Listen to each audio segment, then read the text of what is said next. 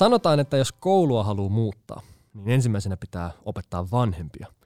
Mutta miten tukea ja ohjata sellaisiin ammatteihin, joita meillä ei vielä ole? Tänään puhutaan tulevaisuuskasvatuksesta ja vieraana meillä on aiheesta kirjan kuvittanut taidepedagogi Ilpo. Ilpo, miten sä alun perin kiinnostuit taiteesta ja tulevaisuudesta? Hyvää huomenta kaikille. Mun tausta tulevaisuudessa ulottuu, nyt mä just tässä aamulla mietin, että kuinka monta vuotta siitä on jo, mutta lähestulkoon 5 vuotta sitten muutaman ystävän kanssa perustettiin tulevaisuuskoulu, jossa oli eli Otto Tähkäpää, tulevaisuuden tutkija Teija Peura, kasvatustieteilijä, heidän kanssaan laitettiin tällainen projekti alueelle, jossa oli ajatuksena toteuttaa toiminnallisia taiteellisia tutkimusmatkoja vaihtoehtoisiin tulevaisuuksiin. Eli haluttiin pohtia, että minkälaisia mahdollisuuksia tulevaisuuskasvatuksessa olisi. Ja ehkä tulevaisuuskasvatuksesta lyhyesti saattaa olla uusi termi jollekin, mutta että kaikki kasvatushan on tulevaisuusorientoitunutta, mutta ehkä tulevaisuuskasvatuksessa sitten vielä eri tavalla keskitytään siihen tulevaisuuteen. Ja voisin tälleen lyhyesti tiivistää sen niin, että siinä taustalta on tulevaisuuden tutkimuksen 3 sääntöä. Että tulevaisuutta ei voi ennustaa, tulevaisuus ei ole ennalta määrätty ja tulevaisuuden suuntaan voi vaikuttaa.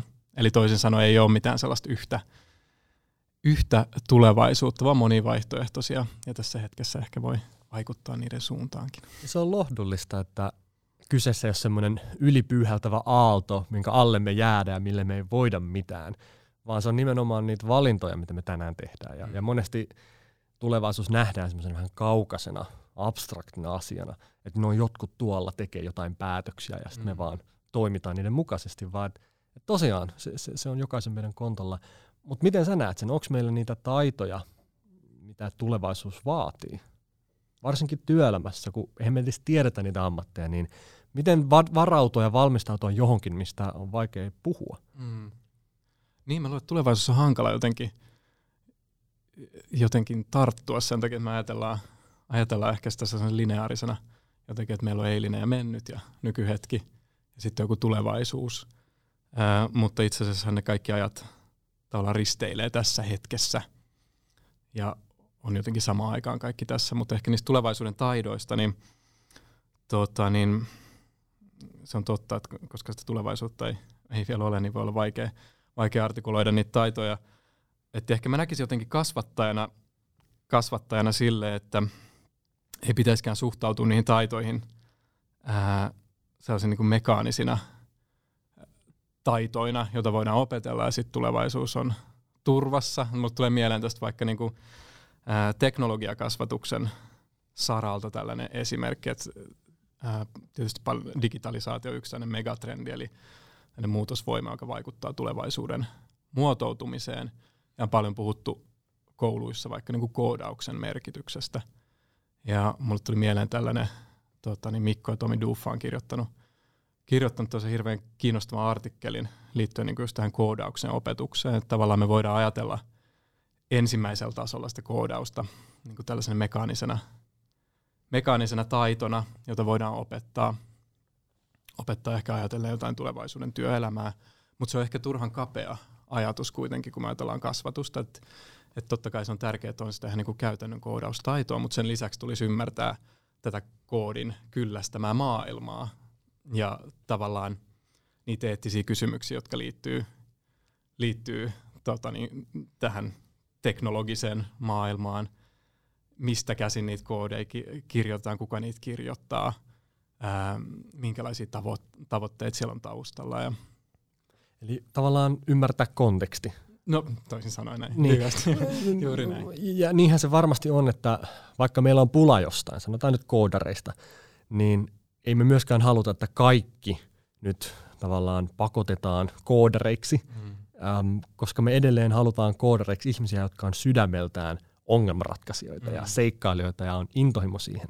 Niin siinä mielessä se on tärkeää, että me pyritään niin kuin niitä ominaisuuksia ja persoonallisuuspiirteitä löytää ja sitä kautta ohjaamaan niitä lapsia ehkä eteenpäin.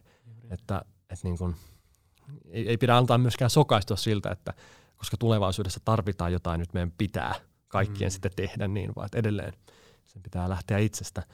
Oletko sä kuitenkin optimisti siitä suhteessa, että meillä on mahdollisuus pärjätä? Sanotaan, että ei tule semmoista kuilua, että nyt opetetaan ja kasvatetaan menneisyyden menestyjiä ohjeilla, mitkä toimi ennen, mutta ei enää 20 vuoden päästä. Et näetkö sä, että meillä on, niin kun, meillä on kiire vai ollaanko me tavallaan ihan hyvässä matkaa menossa kohti oikeaa suuntaa?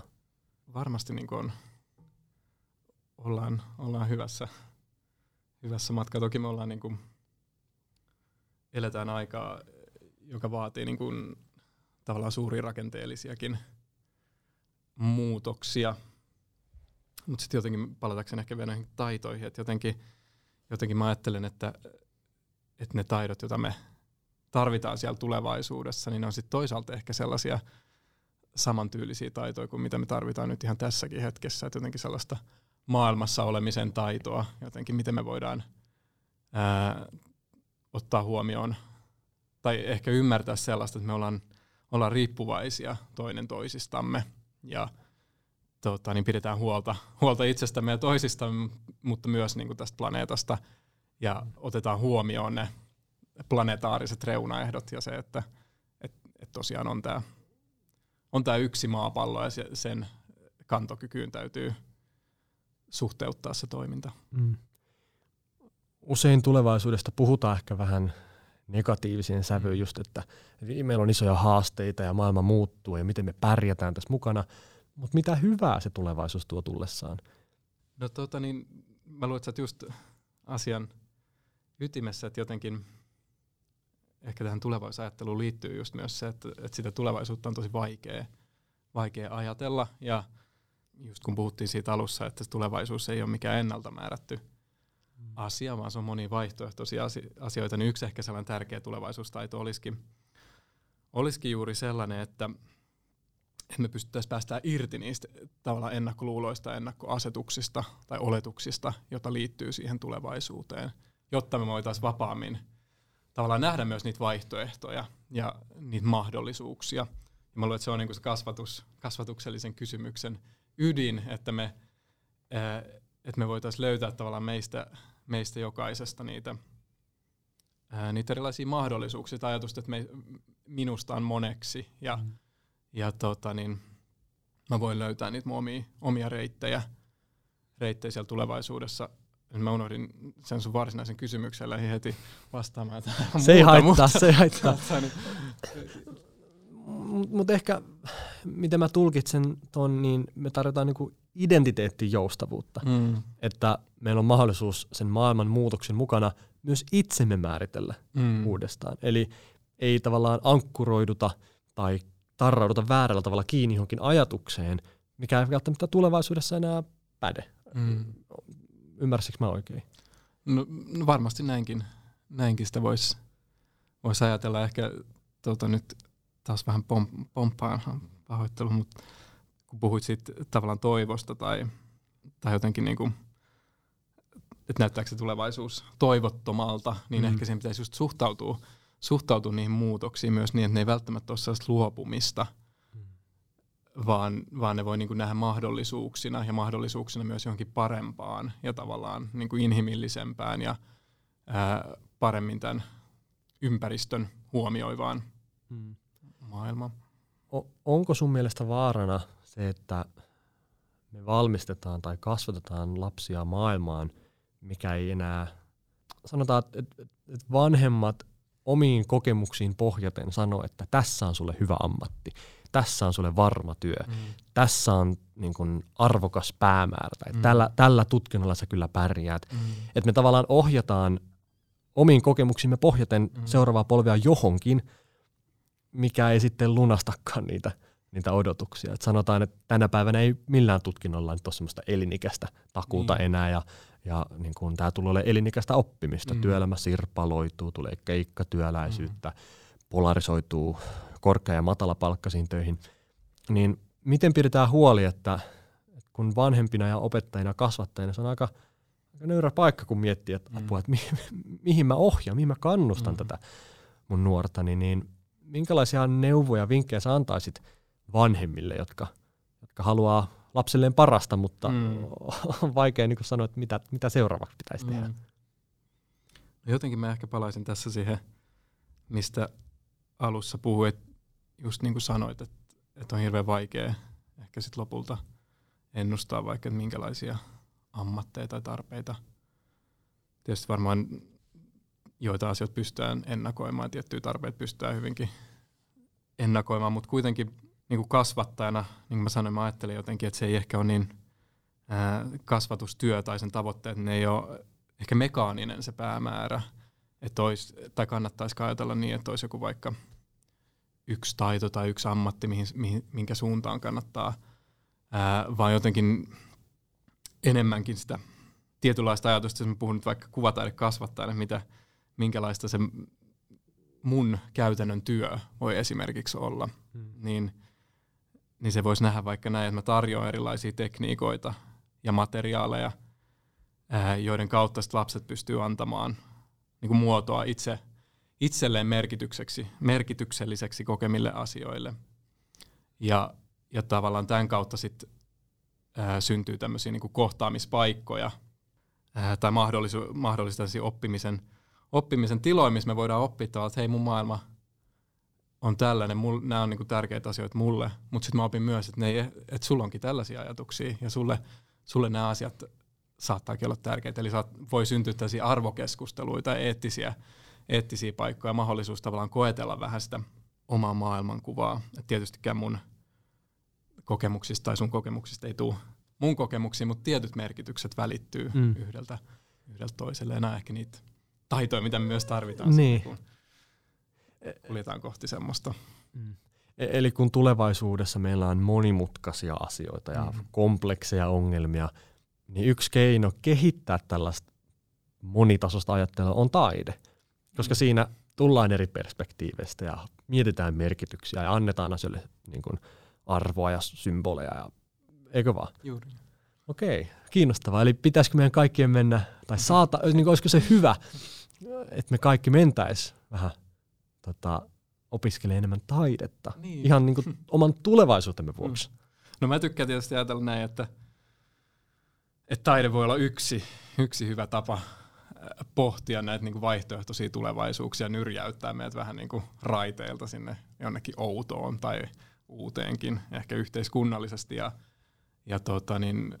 tälle henkilökohtaisella tasolla, että se voi olla hyvinkin tällainen tarpeellinen nyrjäyttäjä.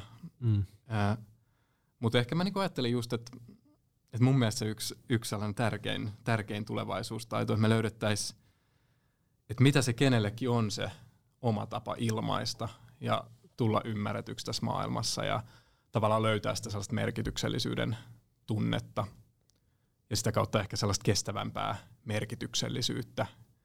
Eli ehkä viittaan tässä nyt jotenkin sellaiseen ajatukseen, että nimenomaan nyt kun elämme kuitenkin myös jännittävää aikaa, eletään tästä ekologisen kriisin aikakautta, niin, pitää arvioida myös niitä niin kuin hyvinvoinnin mittareita jotenkin ja myös semmoisia, että mitkä on niitä asioita, jotka tuottaa meille elämässä merkitystä ja miten ne voisi olla sellaisia, että ne pystyttäisiin asettamaan tämän yhden planeetan mittasuhteisiin, eli esimerkiksi vaihtoehtoja tällaiselle jatkuvalle kasvulle tai kuluttamiselle. Niinhän se varmaan on, että tämä talouskasvu on antanut meille valtavasti. Me ollaan hyvinvointiyhteiskunta ja kansainvälisessä tilastossa me pärjätään tosi hienosti. Mutta niin kuin moni on varmaan nähnyt sen graafin, että kun rahaa lisätään, niin se onnellisuus korreloi niin tiettyyn pisteeseen asti, ja sen jälkeen se lisäraha ei enää tuo lisää onnea, vaikka päinvastoin. Niin voisiko ajatella näin yhteiskunnan tasolla, että talouskasvu on tehnyt meistä onnellisempia ja siis antanut meille paremmat lähtökohdat elämään, mutta nyt talouskasvu on antanut kaiken, mitä sillä on annettavana, koska tällä hetkellä se, että me vielä optimoidaan ja puristetaan sitä koneistoa, niin selvästikin niin se ei enää tuota merkityksellisyyttä meidän elämään, se ei tule onnea, se ei tule sisältöä, meillä on valtava aukko tällä hetkellä, ihmiset niin kuin etsii sitä, että mistä mä löydän jotain niin kuin kestävää, jotain syvällistä, jotain itseäni suurempaa. Niin voisiko ajatella, että me ollaan tavallaan tultu tietyn tien päähän, että nyt meillä onkin ihan uudenlaisia ongelmia. Ja sillä talouskasvulla niitä ei enää ratkaista, vaan nyt pitää vähän niin kuin laittaa arvoja uusiksi. Ja taide on monesti ollut etunenässä, vähän niin kuin näyttämässä niitä visioita, luomassa sitä niin kuin motivaatiota muutokselle, kulttuuria ja jotenkin antanut meille sävyjä elämään. Niin kiinnostava ajatus, että nyt sitten taide täyttää sitä jotain tyhjää, mikä on tässä niin kuin tullut tosi konkreettiseksi meidän eteen. Mennään hetkeksi työpaikkoihin ja työelämään vähän tarkemmin. Mikä on työn merkitys tulevaisuudessa? Et jos kerta me ollaan tämmöisiä, niin kuin, että me tehdään keikkatyötä ja monenlaista, meidän identiteettikään ei voi rakentua sen yhden niin kuin tittelin varaan, niin muuttuuko työn luonne tai se, niin kuin, mitä elinkeino merkitsee ihmisille?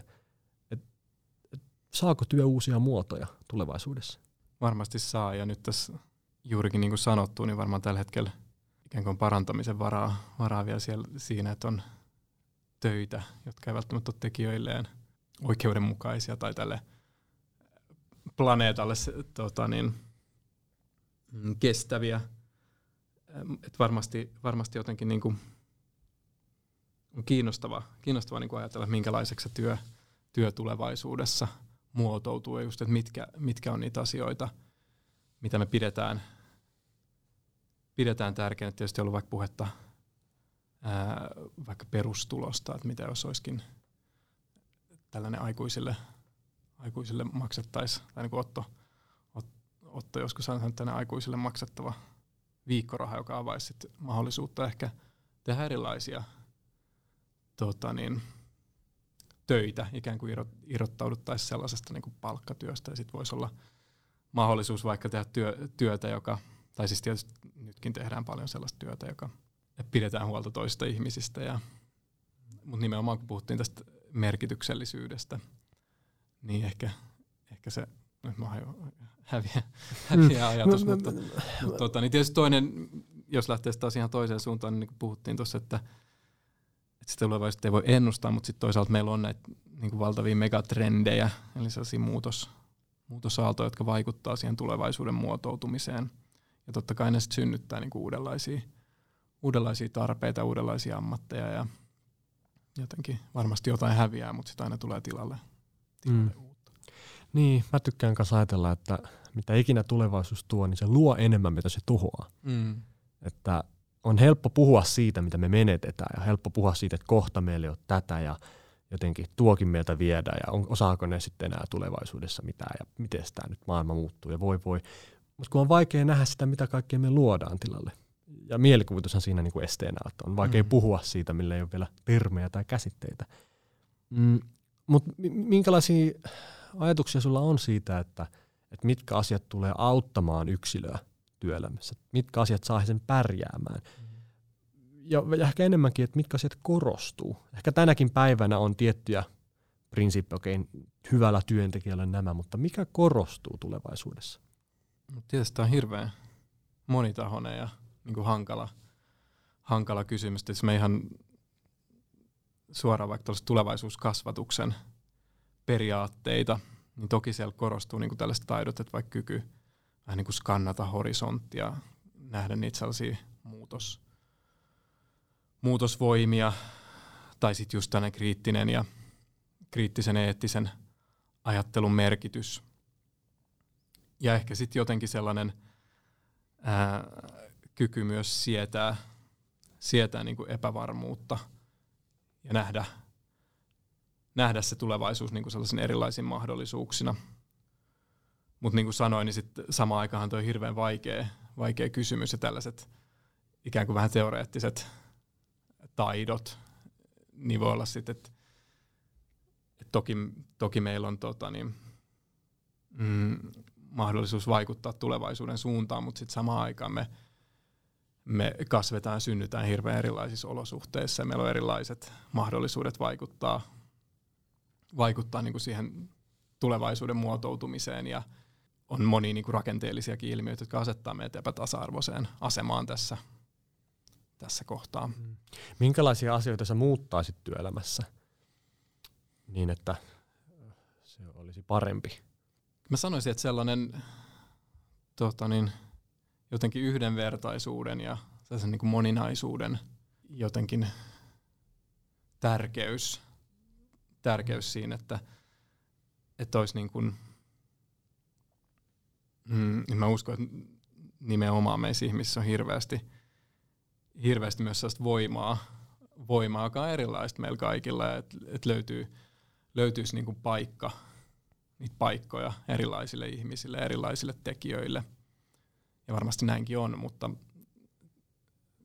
tietysti niin kuin varmaan tietyt, että jotenkin, että sen työelämän ja niin kuin tämän maailman täytyisi olla tasa-arvoisempi siinä mielessä, että et jokainen saisi olla oma itsensä. Ja no esimerkiksi se on hyvin tärkeä. Työelämässä niin kun ei tarvitsisi hävetä jotenkin sitä omaa tulokulmaa tai sitä, että joo, minkäköhänlaisilla asioilla voisi edistää. Onko se kulttuurinen muutos vai mennäänkö me ihan johonkin lainsäädäntöön asti vai... Toki tästä puhutaan koko ajan enemmän ja tämä inklusiivisuus ja monipuolisuus. Ja se aletaan näkemään nyt niinku keskeisenä tekijänä, että tulevaisuus tosiaan tarvitsee sitä. Mutta niin, kyllä musta on kiinnostava niin kun ilmiö kyllä sit myös, just niin kuin puhuttiin, että se tulevaisuushan tapahtuu tässä koko ajan. Ja jotenkin, että se menneisyys ja nykyhetki ja tulevaisuus on tässä. Ja sitten aina välillä tuntuu siltä, että ne sellaiset isot muutokset ottaa kauheasti aikaa ja ottaakin aikaa, ja sitten taas toisinaan ne tapahtuu aika nopeasti.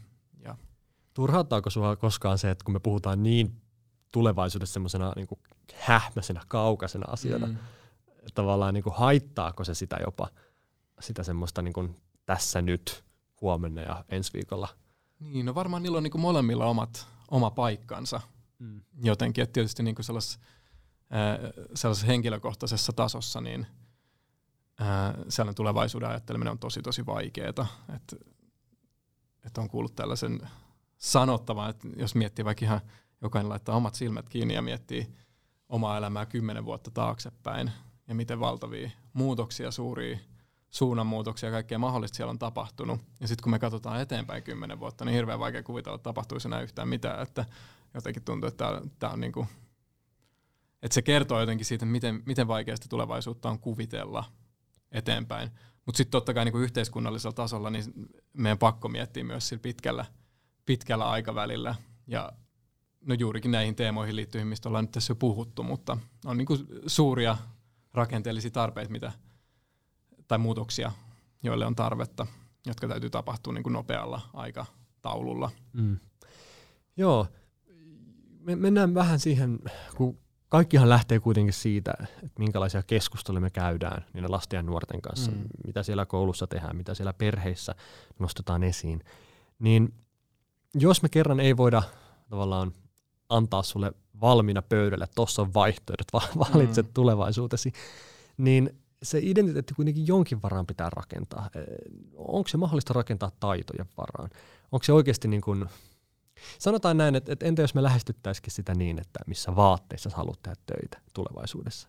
Tiedätkö, onko se valkotakki vai haalari vai puku vai kollarit? Niin minkälaisia eri keinoja on tavallaan auttaa sitä nuorta suunnittelemaan omaa tulevaisuuttaan, jos se ei lähtisikään siitä?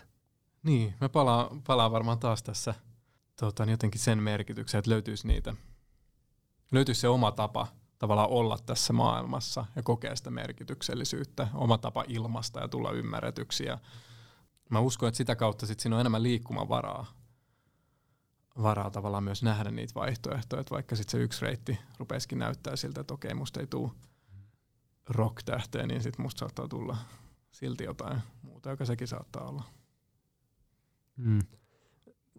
Olisi kiinnostava kuulla sun mielipide myös sosiaalista mediasta, koska sieltähän nuoret ja toki me kaikki, mutta varsinkin nuoret ottaa tosi paljon vaikutteita ja ehkä sen myötä myös rakentaa sitä maailmankuvaa, että mitä mä voisin tehdä tai mikä on cool tai jotenkin siellä me nähdään ne rokkitähdet.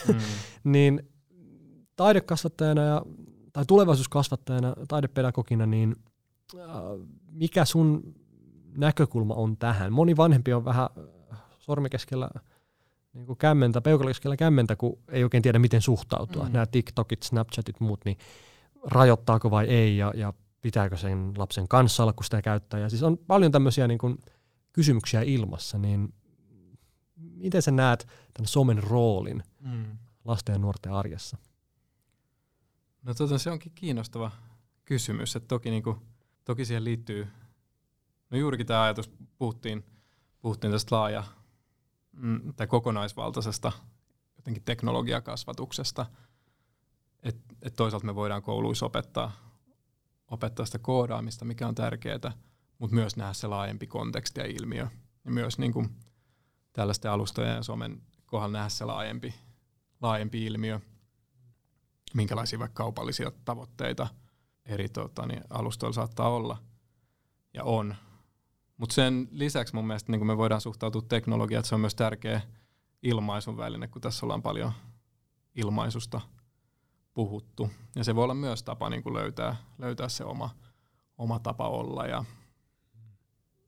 ilmaista itseään, jopa tehdä taidetta. Tai tietystikin tehdä taidetta myös sitä kautta.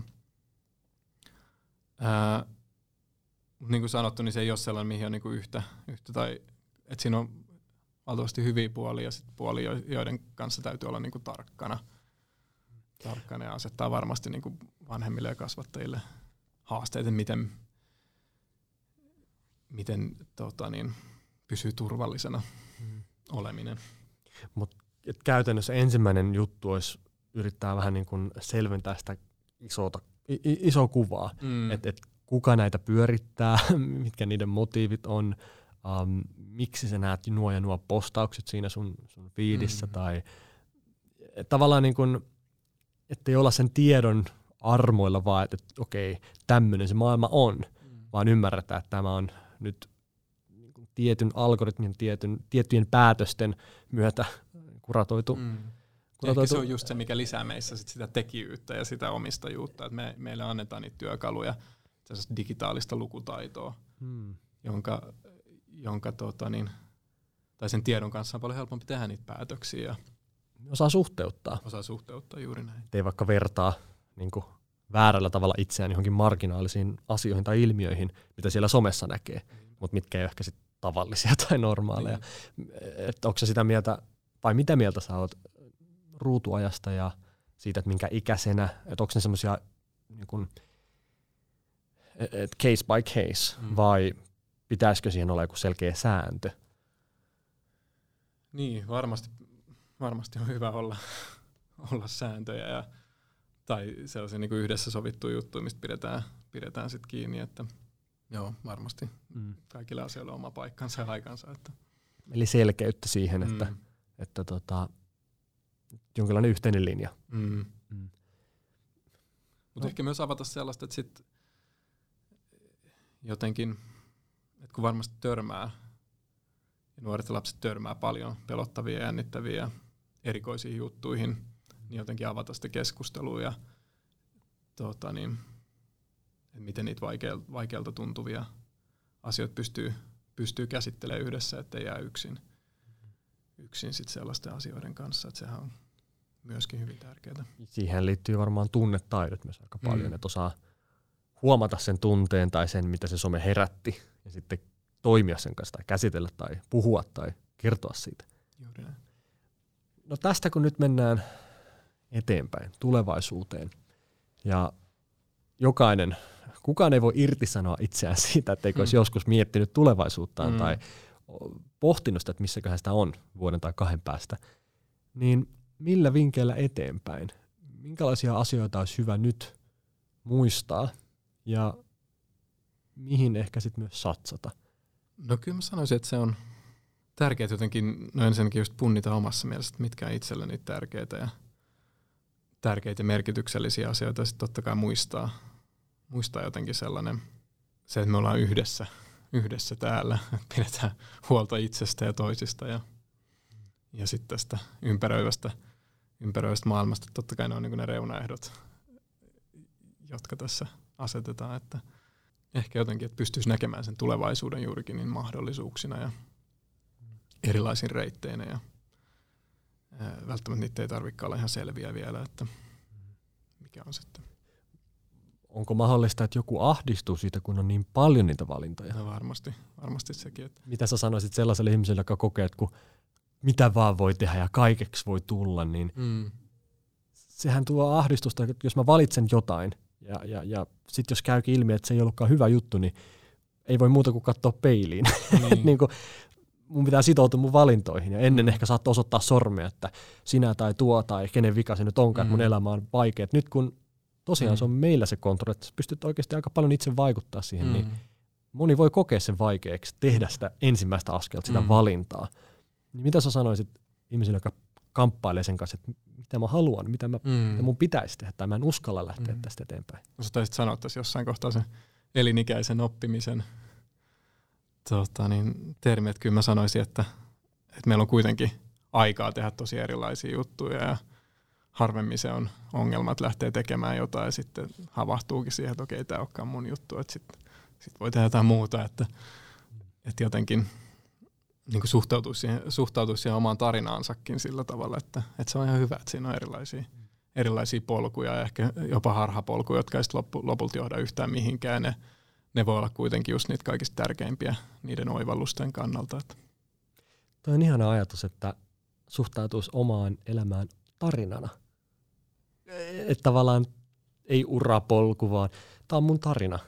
Ja silloin kun käy vastoinkäymisiä ja jotain hankaluuksia tulee eteen, niin ei tunnu siltä, että voi ei, kaikki meni pieleen, tästä ei enää tule mitään, vaan hei, tarinaan tuli juonenkäänne.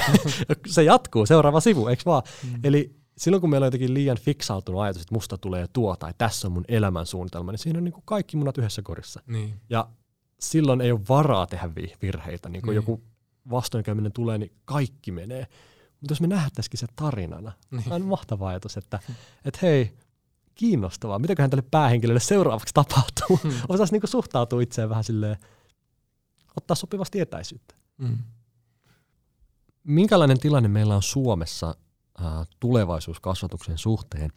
Ainakin lukioissa on nyt nykyään tämä tulevaisuuskurssi. Ja mä olisin kyllä ottanut sen, jos silloin olisi ollut, kun mä olin siellä, että mahtavaa.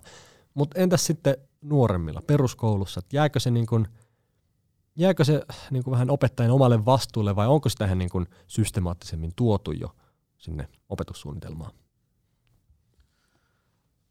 No varmasti meillä on ihan niin kuin monella tavalla oikein hyvä tilanne. Ja esimerkiksi opetussuunnitelmassa kestävän tulevaisuuden teemat löytyy kyllä. Et toki jos ajattelee sellaista niin kuin opettajan kiireistä arkea, niin varmasti aina on tarvetta sille, että olisi sellaisia niin kuin helppoja tavallaan valmiita niin kuin tehtäväpaketteja, joita niitäkin nykyään löytyy kyllä, joihin tarttuu ja jotenkin, että musta tuntuu, että usein tällaisten isojen teemojen, vaikka aikanaan kun itse päädyin niin kuin teknologiakasvatuksen maailmaan vailla minkäänlaista käsitystä käytännössä niistä asioista, niin mä huomasin, että vaikka mulla oli tavallaan niitä perehdytysmateriaaleja ja sanottiin, että tällaisista osista tietokone koostuu ja tätä koodaaminen tarkoittaa, niin sitten kun mä olisin tilanteessa, että mä olin vetämässä työpajaa koodaamisesta vailla juurikaan käsitystä siitä, että mitä se koodaaminen oikeastaan on, niin kyllä se aika hankalalta tuntui siinä kohtaa, vaikka mulla oli ihan selkeät ohjeet ja en tiedä välittyykö se sitten yleisölle ja kuinka vähän mä tiesin siitä asiasta.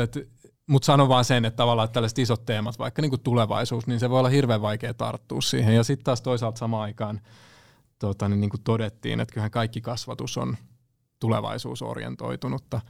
Ja niin kuin ollaan tässäkin puhuttu, niin lopulta ei puhuta kauhean edes hähmäisistä asioista, vaan niin kuin aika sellaista niin kuin perustavanlaatuisista kasvatuksellisista kysymyksistä, että mitä on se hyvä elämä.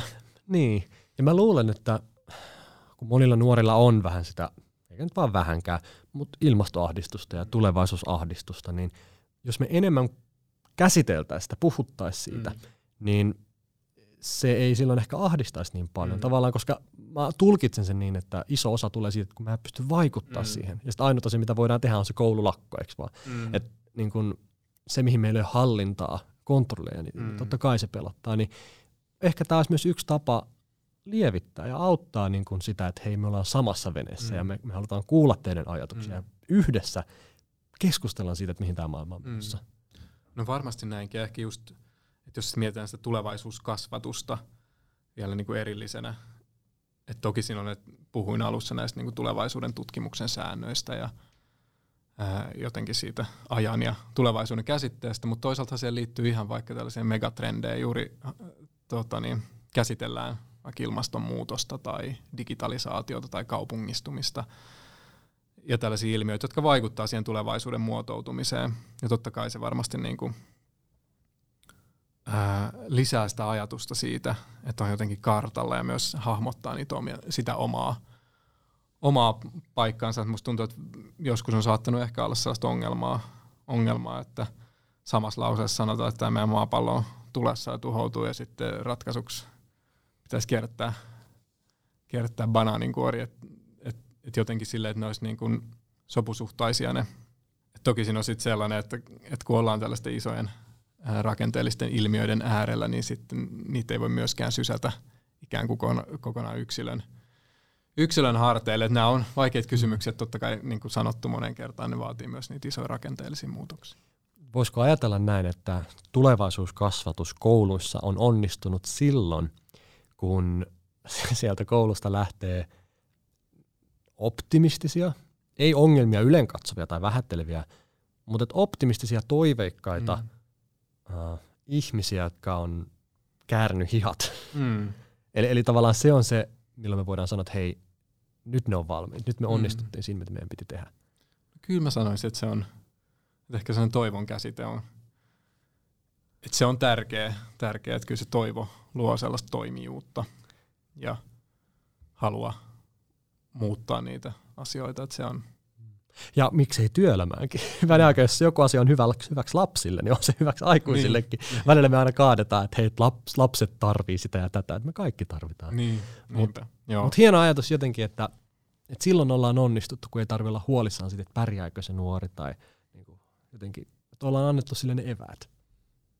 Ja sama ehkä työpaikoilla, että kun työntekijä lähtee, niin voidaan niin kuin kokea, että hei, me oltiin niin kuin positiivisena elementtinä hänen urallaan tai elämässään. Hei, kiitos tosi paljon Ilpo näistä ajatuksista. Ja jotenkin, tästä jäi semmoinen lämmin tunnelma, että kunhan rakennetaan oikeiden asioiden varaan sitä tulevaisuutta, niin sitten voidaan olla varmoja. Sitten saa semmoisen rohkeuden siirtyä eteenpäin. Et kestävyys, inhimillisyys, muiden huomioon ottaminen ja omat tietenkin tarpeet myös. Kiitos. Kiitos.